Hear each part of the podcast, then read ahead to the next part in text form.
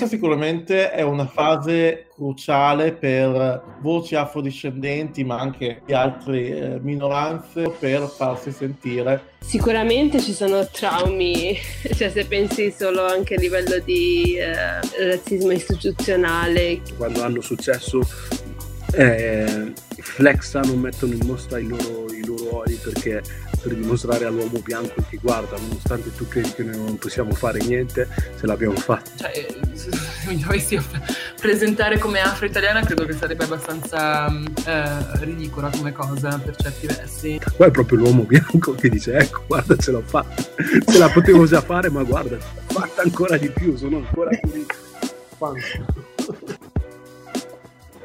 io sono Aria.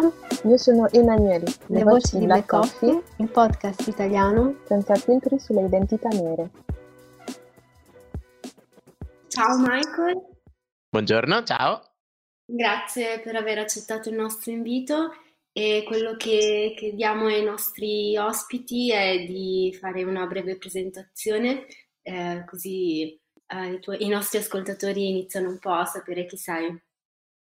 Perfetto, eh, benissimo. Allora, um, io mi chiamo Michael Anthony Fabbri, ho um, ehm, 29 anni, non ancora 30, benché quest'anno raggiunga i 30, e sono nato ad Atlanta, in Georgia, eh, negli States, e non ad Atalanta, come molti in Italia dicono, ehm, e sono cresciuto però um, in Italia, a Bologna, eh, perché appunto sono stato adottato all'età di, di un mese. E a Bologna ho, ho, fatto tutto, sono cresciuto, ho studiato e mh, mm, mi sono laureato e ho iniziato la, la, mia carriera come insegnante di lingua e cultura tedesca negli istituti di istruzione secondaria di secondo grado e lavoro che svolgo tutt'oggi, però eh, lo svolgo in provincia di, di, Milano e nella zona insomma anche di Monza e della Brianza.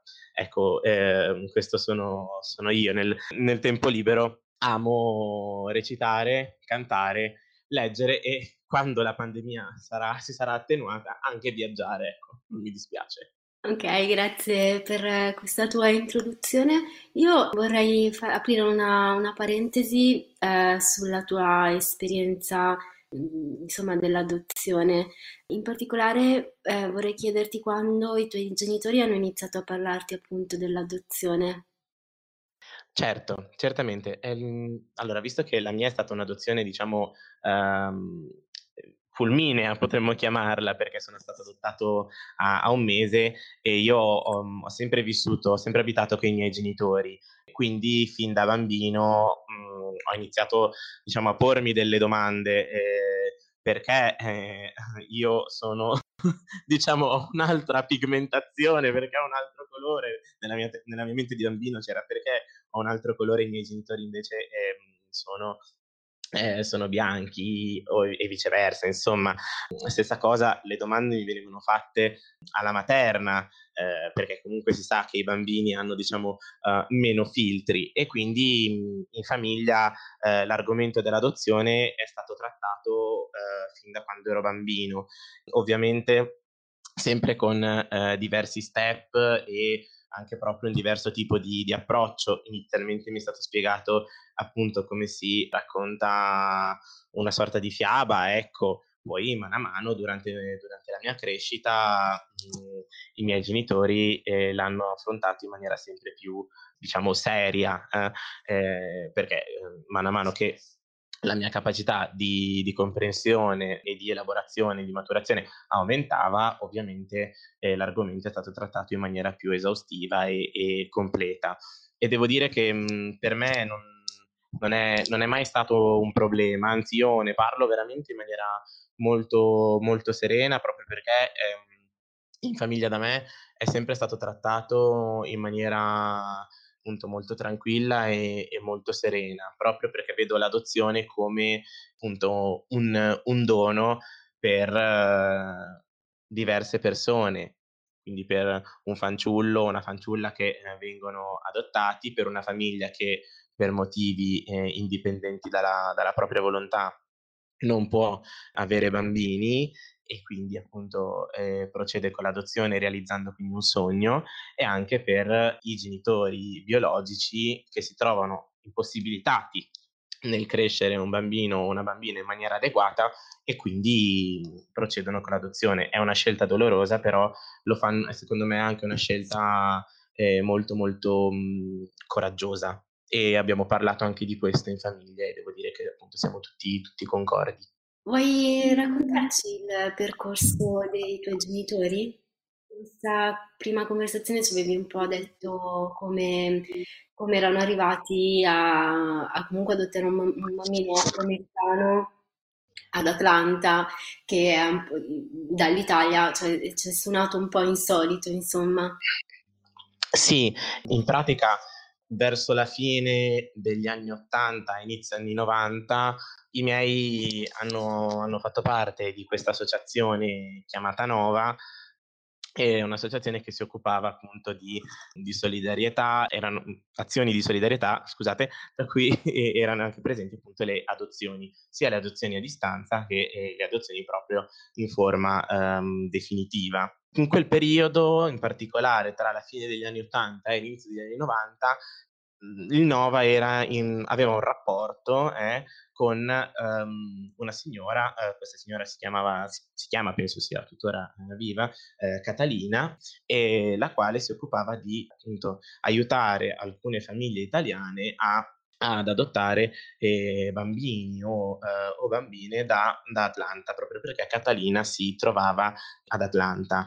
Quindi in realtà noi siamo arrivati in più di 20 eh, tra la fine degli anni 80 e l'inizio degli anni 90, proprio dalla città di, di Atlanta.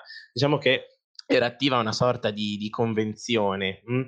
Siamo arrivati in, in, più di 20. È una cosa, mh, mm, una cosa particolare perché comunque eh, un, adottare un bambino richiede veramente molto tempo. La burocrazia è molto estesa, eh, bisogna mh, mm, sbrigare numerose pratiche e da una parte è è giusto, perché comunque bisogna accertarsi che una famiglia sia uh, veramente in grado di prendersi cura di un bambino o di una bambina, però le pratiche eh, sono veramente estenuanti. I miei mi hanno sempre detto appunto è stato un percorso lungo, poi eh, in realtà loro sono stati anche fortunati perché eh, quando hanno avuto mh, diciamo il, il nulla osta potremmo chiamarlo sono nato io hanno ricevuto una mia foto a tre giorni e, e poi sono eh, ad agosto io sono nato ah, il 15 di luglio e loro ad agosto verso la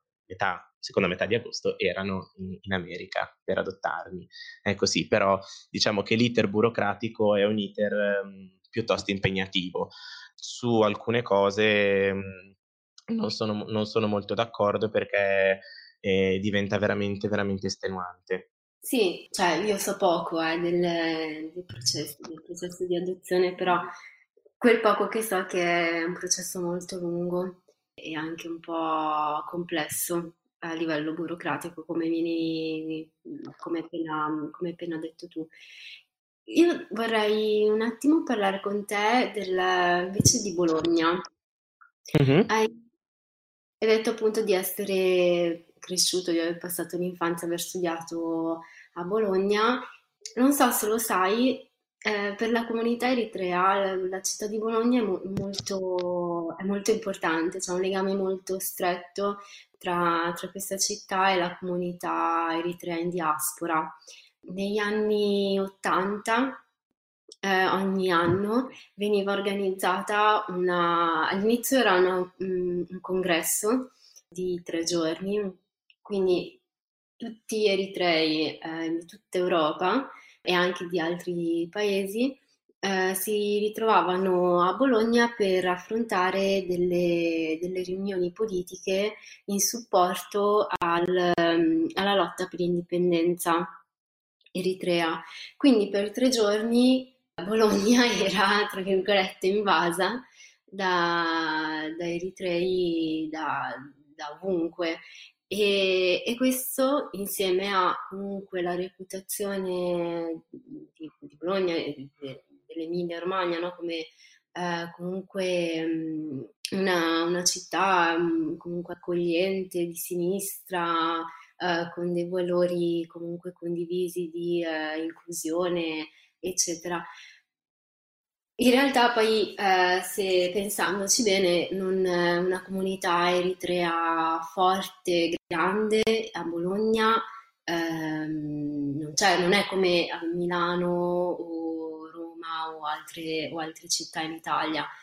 E tu come, come la vedi? Nel senso, questa appunto opinione condivisa sulla città di Bologna rispecchia la tua esperienza? Ma la rispecchia fino a un certo punto, ehm, perché secondo me Bologna sì, mhmm, rispetto ad altre città, ehm, italiane è sicuramente più più progressista, mh, anche più più accogliente, però mi rendo conto che negli anni io ho visto da parte di parecchia gente una sorta di di chiusura, ehm, tant'è che a me fa sempre un po' specie. Io, uhm, a parte i ragazzi che, ehm, erano stati adottati come me da da Atlanta, non ho conosciuto altri mhmm, altre persone di ehm, di etnia afro o afroamericana, proprio perché io mi rendo conto che c'è una sorta di tendenza anche quasi a a isolare in certi casi, mh. È presente secon si è formata negli ultimi anni, secondo me, una sorta mhmm, ci sono stati diversi fenomeni di ghettizzazione, quindi ci sono i quartieri con alcune e etnie, ma è difficile trovarli trovare diciamo una un melting pot, ehm, in alcune zone di Bologna. E questo, mhmm, a me dispiace perché da un certo punto di vista è progressista, ma non appena si, ehm, va un po' in periferia, mhmm, questo aspetto progressista, ehm, viene meno, anzi per lasciare spazio a una dimensione un po' più campanilista, ehm, che sinceramente per una città, ehm, che è sempre stata anche un po' un un baluardo in certi casi, e come hai detto tu, ehm, dei diritti, ehm, del progresso, eh, cozza un po', cozza un po', ma mi rendo conto che, mhmm, qui assistiamo a una differenza tra, ehm, il centro di Bologna e, ehm, la periferia. Ehm, molto spesso uno mi dice: "Eh vabbè, ma le periferie è normale che siano, ehm, diverse dal centro". Sì, però comunque non non va bene come cosa. Cioè non è che allora la situazione è questa, ehm, dobbiamo lasciarla immutata. Anzi, ehm, bisognerebbe secondo me lavorare un po' di più sull'integrazione nelle periferie, cosa che, mhmm, non mi sembra di scorgere più di tanto. Poi io devo dire, in questi ultimi 5 anni sono tornato a Bologna solamente per le vacanze e o per qualche weekend lungo, perché ormai abito appunto da 5 anni in Lombardia. Però sì, è una cosa che, mhmm, avevo già notato durante il periodo, mhmm, universitario, ecco, ehm, e durante il periodo liceale, insomma quando uno ha più coscienza, eh, di sé, del mondo che che lo circonda, ehm, si arrivano a notare appunto queste queste cose, questa appunto mancanza di, ehm, integrazione, mh. Ehm, io, ehm, voglio intervenire perché vabbè, ho studiato a Bologna per 5 anni, ehm, sono arrivata nel 2009.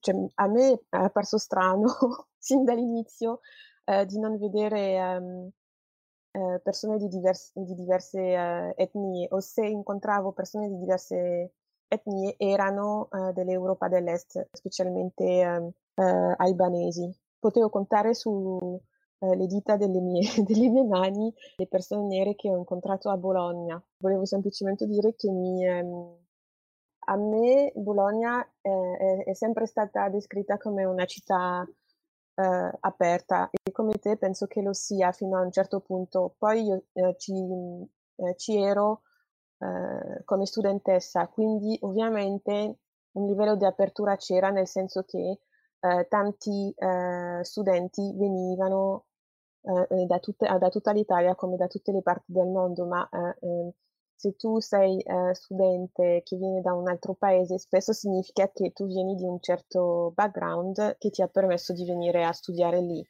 E poi i gli studenti che vedevo che erano diversi erano spesso, ehm, dalla Johns Hopkins e rimanevano molto tra di loro ed erano studenti, ehm, americani, bianchi e, ehm, dell'Asia lì.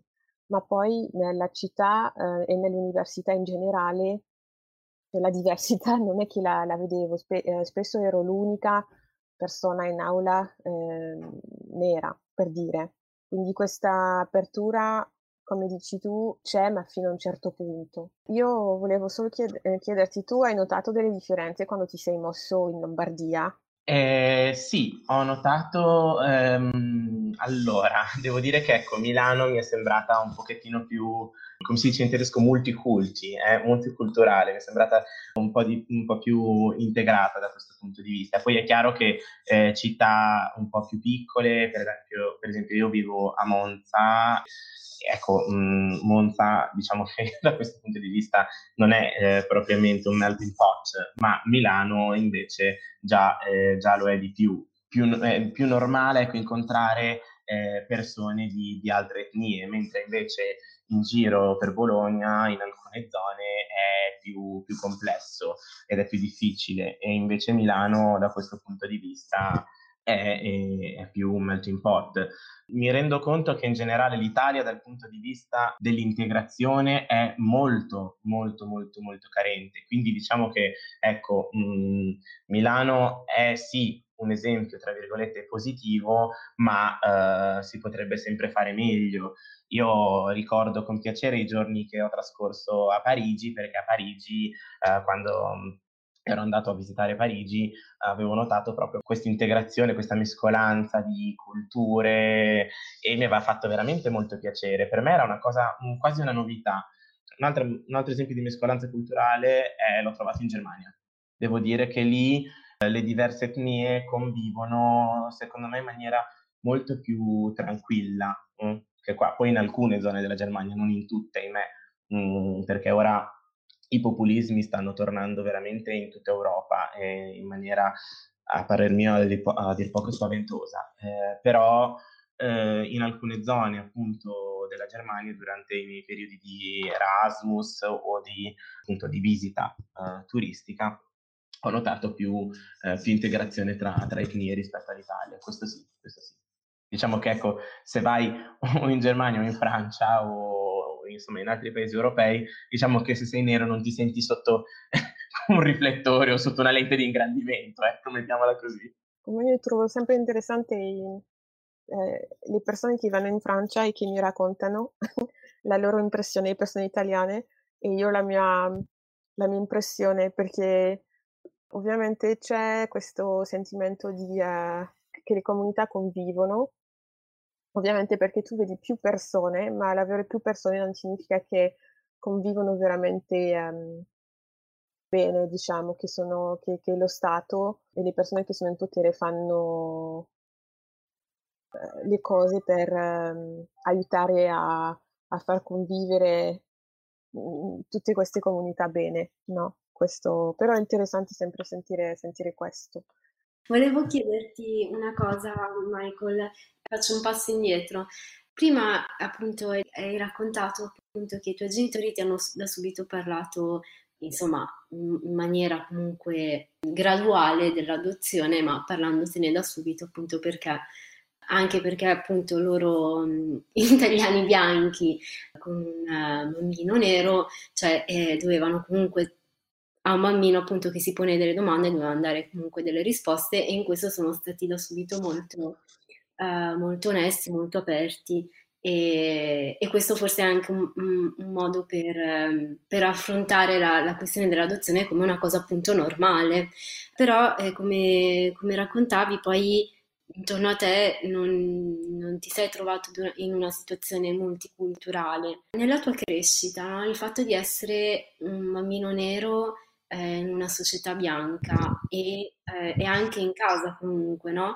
I tuoi genitori sono riusciti a, ad essere di supporto uh, in questo senso?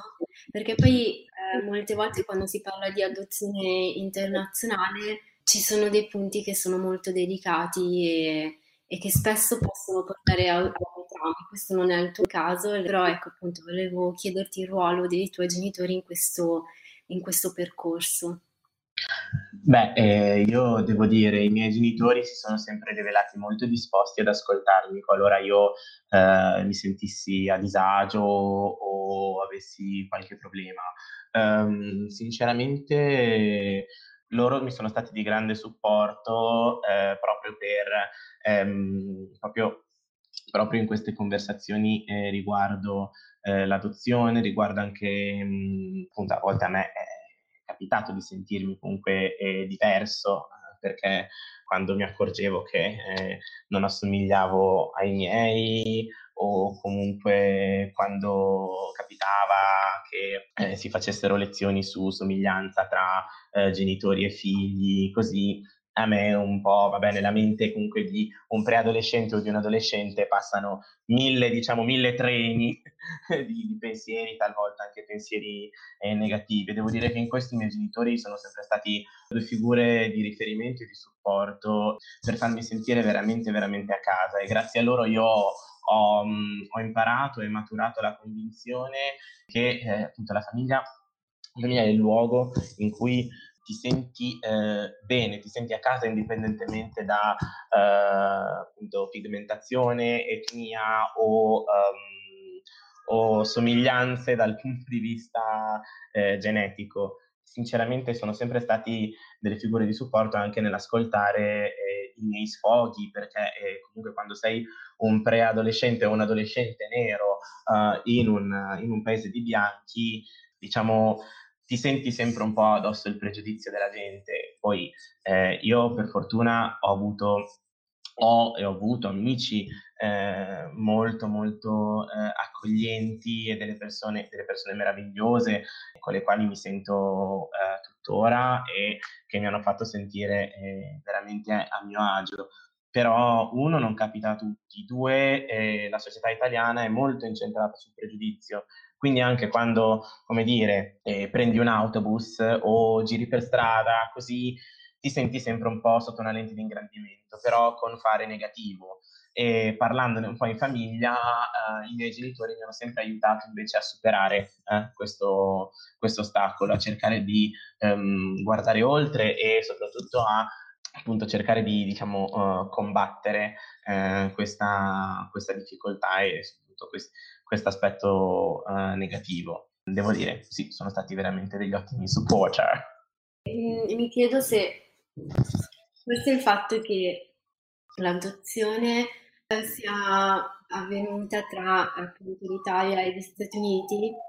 I genitori io non li conosco, quindi sto, sto riflettendo ad alta voce fossero consapevoli di, eh, insomma, del, del, sistema no? razzista che, ehm, che, c'è sia in Europa che negli Stati Uniti e in quanto hanno adottato un bambino che sarebbe stato una minoranza nel, nel luogo di nascita, con, tu, con tutta la storia dietro che conosciamo, e una minoranza qui Mentre, non so, fermatemi se sto prendendo la tangenziale, però eh, perché normalmente noi conosciamo, insomma, quello che, che, che conosciamo di più sono storie di eh, genitori normalmente bianchi eh, in Europa che, o negli Stati Uniti che adottano eh, bambini in situazioni di disagio eh, in stati o dell'Africa o dell'Asia o del Sud America e quindi magari la consapevolezza eh, di quello che eh, possono essere le conseguenze, i traumi, eccetera, nel portare eh, il bambino, eh, il bambino o la bambina in un nuovo contesto, mh, mm, magari vengono messi, cioè hanno meno valore rispetto al gesto di bontà no? Ris- eh, del, del, fatto appunto che viene, viene data una possibilità a, questa, a, questo bambino nel crescere in una maniera, diciamo, migliore, comunque dandogli eh, delle opportunità che nel proprio paese, nelle, in quelle condizioni, in quella situazione non avrebbe potuto avere, rispetto magari alle problematiche che lo stesso miglioramento di vita può portare. Non so se mi sono... Sì, sì, sì, assolutamente. Io sono, sì, sì, sì, sono assolutamente d'accordo con, con, quanto hai detto. Ed è chiaro che appunto eh, la cosa che mi sento di dire è che indipendentemente dal, dal paese dal quale dal quale si, si adotta e appunto la difficoltà è poi sempre quella di far sentire il bambino, la bambina che viene adottato o adottata, come dire, in un ambiente eh, confortevole a casa, mh, mm, mm, farli appunto sentire anche il, il calore, perché mh, mm, indipendentemente dall'età o dal periodo di adozione c'è sempre un po' Eh, la potremmo chiamare anche sindrome dell'abbandono, per essere proprio senza, senza filtri. Diciamo che il genitore adottivo ha questa difficoltà eh, in più di farlo sentire, far sentire a casa eh, il bambino adottato. Ecco, quello secondo me, indipendentemente dal, dal paese, è sempre una difficoltà perché comunque si va, eh, si va incontro a una società che, ahimè, eh, eh, vive ancora con parecchi pregiudizi. Io concordo, volevo solo aggiungere un punto, perché io sono una via, una via di mezzo, no? Eh, con mia madre, del, cioè conosco la mia famiglia ma, eh, materna, ma la famiglia paterna non, non, la conosco e sono stata cresciuta da un padre, um, da un padre bianco. E um, abbiamo avuto delle discussioni con, con mio padre perché eh, lui è del 45, è cresciuto in una Francia quando era ancora un impero, è, and- è andato a lavorare poi in Africa per quasi eh, 30 anni per un'istituzione che comunque era proprio erede del, del sistema coloniale francese. C'è anche il fratello, ma mio fratello è meticcio, di avere eh, due figli come noi. Quando noi eravamo in, um, in Camerun, determinate cose non si rendeva conto perché ovviamente la maggioranza è nera, quindi non è che lui vedeva la differenza.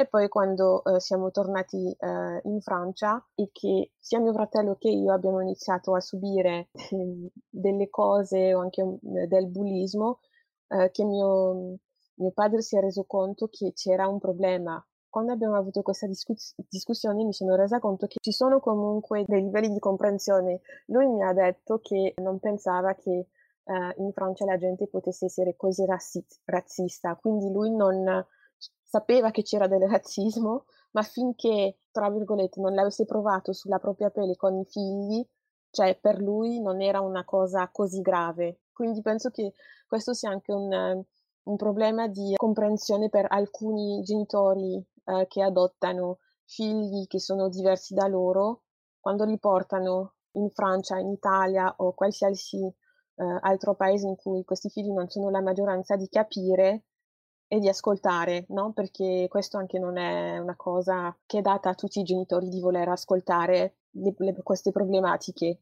eh, perché appunto non sono abituati, non è una cosa che hanno mai vissuta. Sì, sono pienamente d'accordo con la tua riflessione, assolut- assolutamente, e anche perché tendiamo spesso a non, non accorgerci delle cose eh, quando non, non, ci riguardano direttamente. Ecco, questo è, è assolutamente vero. Quando poi le cose cominciano a riguardarci, allora notiamo eh, facciamo più attenzione ecco, al, al, dettaglio, al particolare o alla situazione d'insieme, ecco, e ce ne rendiamo conto e diciamo, ah, ma è sempre stato così? Eh sì, sì, però prima, non essendone direttamente coinvolti, tendiamo molto spesso a, diciamo, vivere un po' con una nostra prospettiva, ma senza abbracciare una prospettiva più completa. Ecco.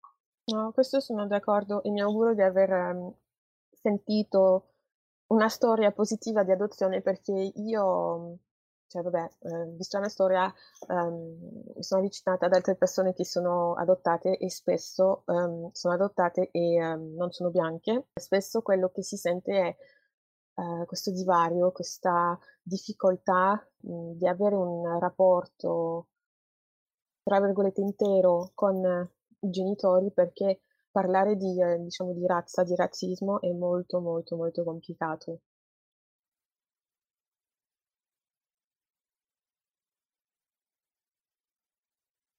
Quindi tu eh, sei insegnante di tedesco oggi nella scuola pubblica italiana e abbiamo trovato il tuo profilo interessante perché durante le nostre esperienze scolastiche abbiamo incontrato raramente professori non, non bianchi. Nel mio caso io ho avuto due professori, uno di filosofia che, era, eh, chi ven- che veniva di Madagascar, cioè però lui era nato in Francia ma i genitori erano di Madagascar, e l'altro che al contrario era proprio cresciuto in Benin ed era venuto a studiare in Francia e poi era diventato eh, professore. Eh, non so per te Aria, le tue esperienze? Allora, le mie esperienze riguardano mm, più che altro le, le superiori, nel, perché io facevo corrispondente lingua estere, quindi avevo tre ore di madrelingua, una di inglese, una di francese e una di eh, spagnolo. E un anno abbiamo avuto un professore dal Sudafrica, bianco, e un anno un professore, se non sbaglio, dal Ghana, e lui è stato l'unico professore nero. Sì, perché poi non ho avuto eh, altri, altre esperienze o all'università a Milano o all'università a Bruxelles tendenzialmente tutti i professori erano, erano bianchi, sì. Però so che a Milano c'era un professore eritreo quando io andavo all'università, forse anche quando andavo alle superiori, ma non ho mai avuto il piacere di averlo e quindi sì, quindi abbiamo trovato molto interessante il tuo profilo per questo perché sembra che, che le cose, anche se molto lentamente, le cose stanno un po' cambiando.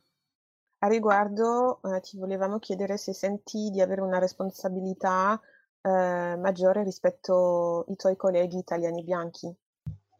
Allora, sì, è una tematica molto molto interessante.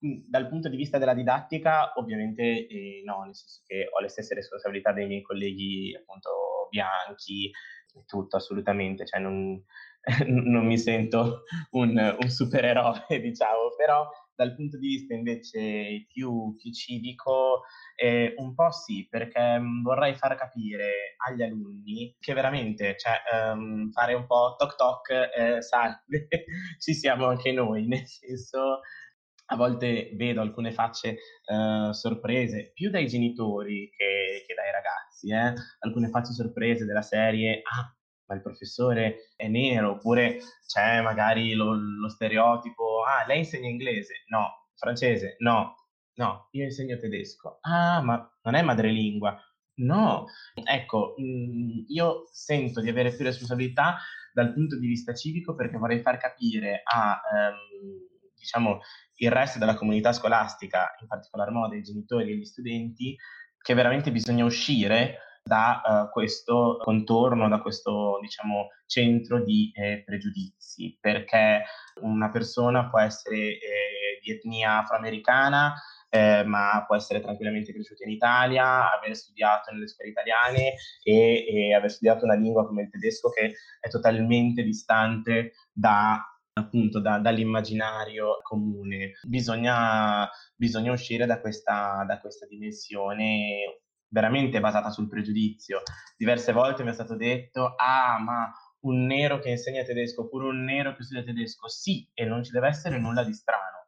Veniamo ancora, secondo me, additati come dei casi particolari. Ecco, io sento di avere la responsabilità dal punto di vista, diciamo, più mh, mm, civico, civile, eh, di far capire che veramente basta, bisogna smetterla di ragionare per eh, etnia, ma bisogna veramente guardare alla persona proprio come eh, persona fisica, eh, nella serie, ok, tu sei un insegnante di tedesco, punto, indipendentemente dall'etnia, da, dal cosiddetto colore. Eh, l'importante è veramente guardare al ruolo che ha nella società e questo ancora sta un po' tardando. Io sto cercando di far capire eh, che invece è più importante guardare a quello che c'è dentro e non all'apparenza, ecco. Questo per me è veramente molto molto importante. Quindi sì, sento di avere eh, da questo punto di vista una responsabilità, perché vorrei, diciamo, finire, smetterla di essere un caso particolare. A livello dell'insegnamento della storia italiana, appunto, è difficoltoso, secondo me, eh, far capire questo alla gente se già nell'insegnamento non c'è questa parte di spiegazione della storia coloniale italiana, sia che quella eh, europea in, um, in, generale, e il perché si, eh, esistono delle persone come te, eh, nere, che possono essere eh, professore di eh, X materia, no? tedesco, non lo so, cioè qualsiasi materia, e che non deve essere una, una sorpresa. Come fai tu, in quanto insegnante, sia dalla parte dei genitori che dalla parte del corpo insegnante e dalla parte degli, degli studenti a colmare, tra virgolette, perché non è il tuo dovere, ma di, di colmare un po' questo spazio, no? Io cerco di... Eh, cioè io mi comporto assolutamente in maniera eh, totalmente naturale, assolutamente mh, mm, cerco di essere il più possibile professionale, proprio per far capire che ehm, ai ragazzi e ai loro genitori che bisogna veramente andare oltre le apparenze. A volte mi rendo conto di essere più duro, ecco, più, più inflessibile su, su alcune cose, specialmente nel rapporto con, con, i genitori, perché un po' complice eh, la giovane età e un po' complice anche l'etnia, alcuni tendono a mm, magari alzare un po' la voce, ecco, surriscaldare i toni e io questo non, non lo tollero perché comunque non, non, è, non, è, non, è, giusto, è una forma diciamo sempre legata al, al, pregiudizio. A me poi è capitato di lavorare soprattutto in scuole eh, di provincia, quindi scuole con un ambiente in generale un po' più chiuso, un po' più campanilista, un po' più ristretto, quindi addirittura un professore nero è, qualcosa di che per, per alcuni genitori è, è inconcepibile. E ecco, diciamo che in maniera, eh, lavorando in maniera rigorosa e cercando veramente di essere eh, professionale al massimo, cerco di far capire che veramente bisogna guardare al ruolo e non all'etnia. A questo, cioè, io ci, pe- ci penso mh, spesso e mi è capitato di pensarci guardando una serie tv appunto italiana, Scam, Scam Italia. La quarta stagione è incentrata su, su Sana, questa ragazza eh, di religione musulmana e eh, appunto credente convinta e lei a un certo punto sfogandosi con le amiche dice io dovrò sempre studiare il doppio di voi, lavorare il doppio di voi per farmi accettare eh, in questa uh, società, in questo paese, eh, perché io sono donna e sono musulmana. È vero, forse è un esempio esasperato da, dal fatto di essere una fiction, ma in realtà è vero, cioè oggettivamente questo aspetto è reale, bisogna, cioè, io mi rendo conto di dover sempre essere un pochettino più rigido e, e diciamo un pochettino più inflessibile, magari di alcuni miei colleghi bianchi, un po' appunto perché sono un docente giovane, quindi diciamo c'è sempre il tentativo di, da parte dei genitori e vabbè, dei ragazzi, ma in, dei ragazzi in minor parte, ma da parte dei genitori soprattutto di diciamo invadere un po' uh, il ruolo e poi dal punto di vista proprio etnico. Ed è una cosa che io trovo fondamentalmente triste. Le cose sì, stanno cominciando a cambiare, stanno cominciando a cambiare, ma è un processo molto, molto, molto, molto lento. E io mi rendo conto che sì, c'è ancora tanto, tanto, tanto da fare affinché la situazione cambi in maniera radicale. Una cosa positiva la posso dire, i nostri alunni, i, diciamo le nuove generazioni, hanno un'apertura veramente, una una concezione del rispetto eh, molto molto alta, a parte qualche caso di, potremmo chiamarla sottocultura da, da spogliatoio o sottocultura campanilista, eh, però in generale sì, stiamo parlando di ragazzi civili. Mi, sono capitati rari casi eh, di, diciamo, razzismo di chiusura mentale. In generale la mia esperienza è sempre stata per ora e, e positiva, ecco, devo dire, con i ragazzi. Con i genitori a volte, a volte ho fatto un po' più fatica. Io spero che la situazione cambi perché è a volte un po' snervante. Ecco. Durante la nostra prima conversazione ci hai parlato di razzismo cortese, vuoi spiegare ai nostri ascoltatori eh, che cos'è e dove ti capita di incontrarlo?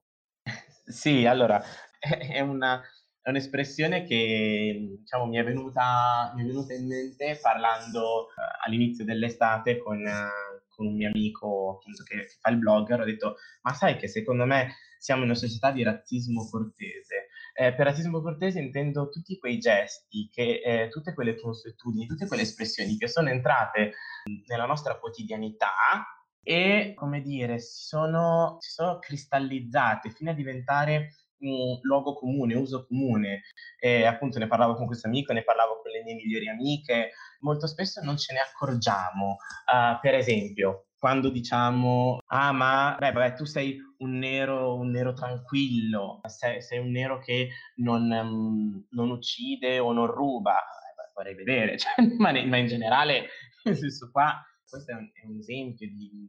La gente non, non ci pensa, lo dice in maniera così spontanea, ma non si rende conto di quanto questa, questa espressione possa pesare. Cioè tu automaticamente stai pensando eh, che tutti i neri siano um, dei ladri, degli assassini o peggio degli stupratori. Oppure eh, mi è capitato uh, che insomma una collega mi dicesse, vabbè, ma ormai tu è come se fossi bianco. Eh, ma, eh, non, cioè, nel senso, cosa significa? È come se fossi bianco, cosa vuol dire? Quindi è come se fossi una persona normale, cioè quindi associamo il, l'etnia caucasica alla normalità e le altre etnie sono delle etnie disturbate, caratterizzate da dei problemi. Noi mi rendo conto che non ci pensiamo, ormai sono talmente entrate nella nostra lingua che eh, spesso mh, a me è capitato di non reagire, di, di, di di ignorare questa cosa. Negli ultimi tempi ho iniziato a mm, provare veramente un forte senso di fastidio. Se prima era oh mamma mia, che fatica, e adesso è veramente oh mamma mia, adesso basta. Veramente è stancante, è provante perché comunque porta a tutta, a tutta una sottocultura di, di espressioni, eh, di comportamenti che riconducono al razzismo. Io mi ritengo uh, fortunato, non ho mai subito atti di razzismo come aggressioni o come bullismo a livello grave, però tutti questi aspetti per me eh, sono, eh, gravi, al tempo, sono gravi al, allo stesso tempo perché? Perché poi una società che eh, diciamo legittima un certo tipo di linguaggio, legittima certi comportamenti, arriva secondo me a legittimare comportamenti, diciamo, degenerati e questo diventa veramente, veramente, veramente pesante. Io mi rendo conto che questa forma, come dire, di, di razzismo cortese, di razzismo proveniente da una sottocultura perbenista, è presente anche nella comunità LGBT. Io appunto sono una persona omosessuale, il fatto mi rendo conto che anche all'interno della comunità gay in particolare, appunto, quindi tra, tra, tra maschi si può dire, questa forma di razzismo cortese è presente, è capitato di, ah vabbè no, scusa, i neri non mi piacciono, oppure di sentire luoghi comuni dal punto di vista uh, sessuale sulla lunghezza del, eh, del pene o su... Mh, mm, e su quanto fosse sodo il fondoschiena, tutti però basati su, um, su dei pregiudizi. Adesso, um, ora che ci penso, è anche capitato um, a dei miei conoscenti o a me dal vivo, ecco, ma scusa, ma tu sei un escort? Ma eh, no, sai, te lo chiedo perché non si sa eh, mai ehm, chi becchi in giro, sai, molta gente cerca di sbarcare, ma poi cioè, ci rendiamo conto dell'idea che c'è eh, legata ai migranti. È un'idea veramente eh, spaventosa, perché uno pensa, ah, è nero, quindi è, ehm, automaticamente è un immigrato, automaticamente ehm, cerca di sbarcare il lunario anche prostituendosi. Cioè, veramente è un'idea che io trovo sconcertante, però è entrata ormai a far parte di questi luoghi comuni, di questi, di questi pregiudizi, così come il fatto di essere nero Uh, automaticamente non sai bene l'italiano, quindi molte volte, ah, vuole che glielo dica in inglese? Eh, oppure mi è capitato il controllore, ah, senta, glielo dico in italiano piano così capisce meglio. Oppure la gente che quando parla, quando mi parla, a volte alcuni urlano, pensando che io non capisca. Dico, ma guardate che io l'italiano lo parlo, penso di parlarlo anche abbastanza bene. quindi diciamo che in Italia c'è questa, c'è questa forma di razzismo cortese che non, non prevede dei gesti estremi come eh, delle aggressioni eh, verbali eh, o delle aggressioni addirittura fisiche, ma è ormai cristallizzata nella società ci, si verificano questi comportamenti e eh, ci sono queste espressioni che insomma, pesano. Ecco, io vorrei ehm, che eh, ci fosse un cambiamento radicale da questo punto di vista, eh, perché, mh, mm, perché insomma eh, è necessario se, mm, se vogliamo diciamo, creare una società che sia veramente basata sul rispetto. Questo per me è fondamentale. Grazie Michael per aver condiviso questo, questa tua riflessione perché è davvero molto importante e interessante anche eh, parlare delle, delle, dinamiche all'interno della comunità, della comunità gay, insomma, perché appunto poi sono, penso sia un tema che si affronti poco le, le, discriminazioni all'interno di una minoranza altrettanto discriminata, cioè magari in modo diverso ma comunque discriminata. Ed è, sì, ed è stato, cioè ti ringrazio per aver, per aver condiviso questa tua, questa tua esperienza perché eh, fa riflettere e come anche alla fine le donne vengono percepite, le donne nere. Sì, eh, esatto. No, c'è questo, questa eh, tendenza a, a, vedere la donna nera come la donna esotica, come, eh, o comunque sempre qualcosa che è legato al sesso, no? alla sensualità, al, anche un po' alla sottomissione, no? Eh, sottomissione intesa sottomissione sessuale, no? che è poi un retaggio coloniale, tutto tutta questa costruzione dell'immagine del, dell'uomo e della donna nera. E, certo. E sì, no, quindi l'ho trovato molto interessante quello che hai detto. Ah, sai, perché eh, io mh, ci ho riflettuto in questi ultimi giorni, perché ho letto anche mh, una lettera che è stata eh, spedita all'Associazione Grande Colibri, proprio legata a... Questa, discrimina- questa forma di discriminazione ehm, all'interno della comunità, della comunità gay. Io la trovo sconcertante perché cioè, eh, noi lottiamo costantemente per dei diritti che sono inalienabili, il, il diritto al rispetto, il diritto al, eh, ad avere una famiglia, il diritto a a, a, potersi sposare, cioè noi lottiamo contro le discriminazioni ogni giorno, appunto parlo, cioè, appunto parlo di noi, noi come omosessuali lottiamo contro le discriminazioni ogni giorno, eh, cerchiamo di eh, veramente lavorare in maniera estrema per una società più equa e poi cioè, tra di noi ci discriminiamo.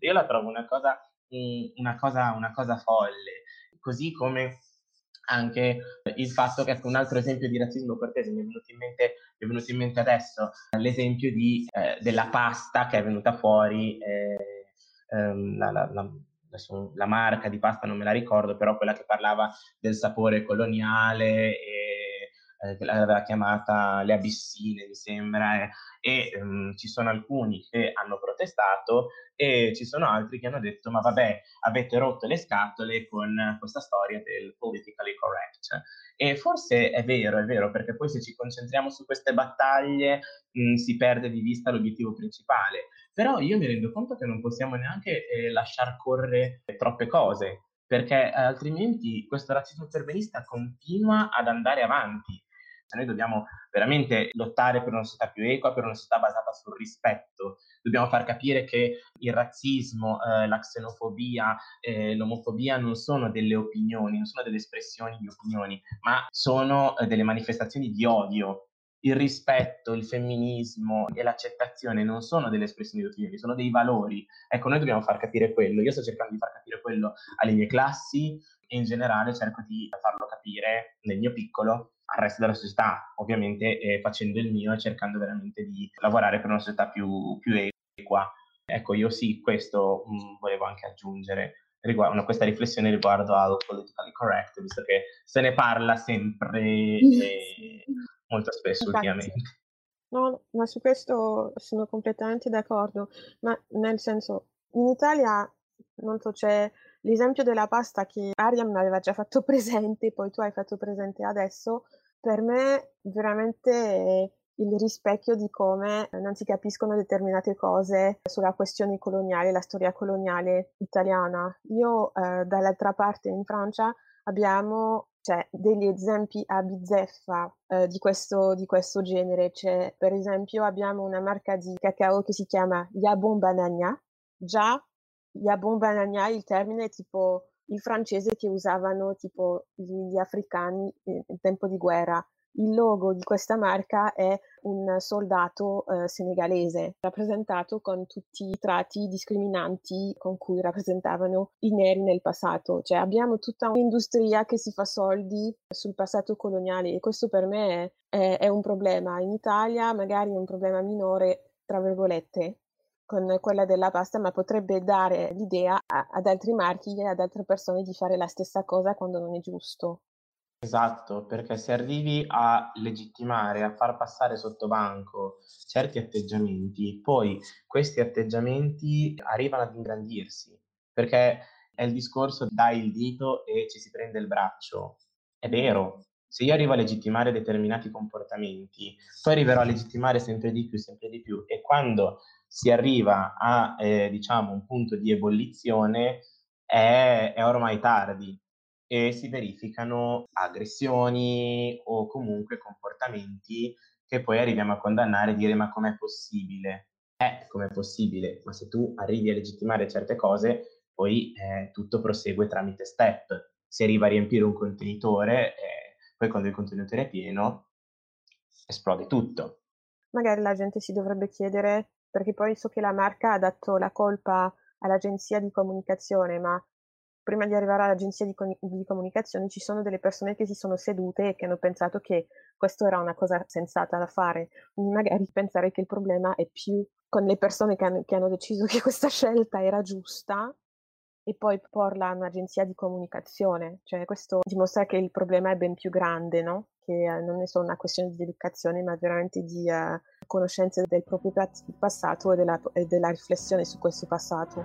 Esattamente sono d'accordissimo. Michael, grazie mille per questa chiacchierata, è stata vera interessante. Grazie Michael. Grazie, grazie a voi della possibilità, è stato molto molto interessante. Grazie per aver ascoltato questo episodio di Black Coffee. Vi ricordiamo che tutti gli episodi li potete trovare su Podbean, Spotify e tutte le piattaforme in cui ascoltate i vostri podcast preferiti. Ci trovate anche su Instagram come Black Dove potrete seguire i contenuti che vi proponiamo ogni settimana, ma soprattutto dove ci potete mandare i vostri pensieri, commenti e storie che volete condividere. O se preferite potrete contattarci via mail all'indirizzo blackcoffeepdc.gmail.com e vi aspettiamo per il prossimo caffè.